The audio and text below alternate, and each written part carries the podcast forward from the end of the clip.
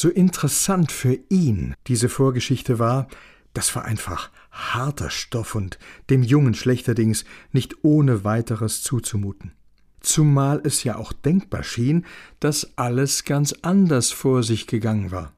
Was Kommissar Günther zur Verfügung stand, das waren Einschätzungen von Historikern und dazu Bewertungen dieser Einschätzungen von anderen Historikern. All das auch noch über die Jahrhunderte und entsprechend von der jeweiligen Epochenwarte geprägt. Das führte zu völlig unterschiedlichen Ergebnissen. So meinten manche, Silvanus habe nicht nach Siebenbürgen auswandern wollen, sondern fliehen. Schon ein Unterschied. Und was von Eige. Was leider fehlte, das waren Originaldokumente. Das fing mit den ominösen Briefen an, die Silvanus den sieben Bürgern übergeben hatte und die zu seiner Verhaftung geführt hatten. Nebenbei, ob einer oder zwei, nicht mal das war unstrittig. Diese Briefe gab es schlicht nicht mehr. Und warum? Na, das war doch eine Information, die er dem Jungen gleich mal per SMS schicken konnte. Sonst dachte Nolan noch, er ließ ihn ganz alleine waschtle. Und so tippte Kommissar Günther nicht ohne Mühe. Lieber Nolan, bin auf etwas Spannendes gestoßen. Nach der Hinrichtung wurde nicht nur die Leiche von Silvanus verbrannt, sondern auch die wichtigsten Beweismittel gegen ihn. Warum? Hatte man Angst, man könnte herausfinden, dass es da nicht mit rechten Dingen zugegangen war? Was meinst du?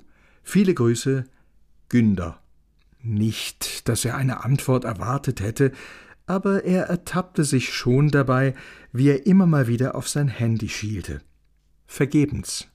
Nun, bestimmt hatte der Junge die Nachricht noch nicht entdeckt, man hing ja schließlich nicht ohne Unterlass am Gerät. Pff. Diese Erklärung ließ ihn gleich mal losprusten. Fast hätte er eine Erdnuss verschluckt. Auf jeden Fall war das jetzt der richtige Weg.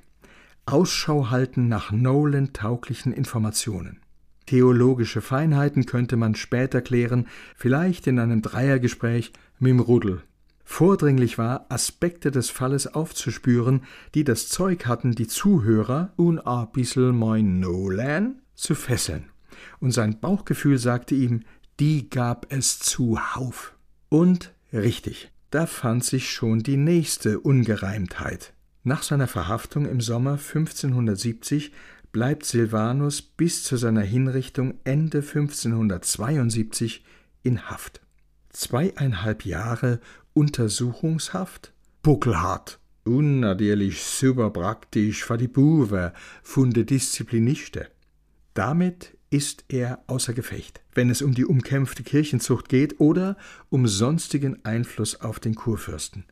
Bewährt sich da etwa ein raffinierter Plan? Gleich mal meinem Null entschreibe.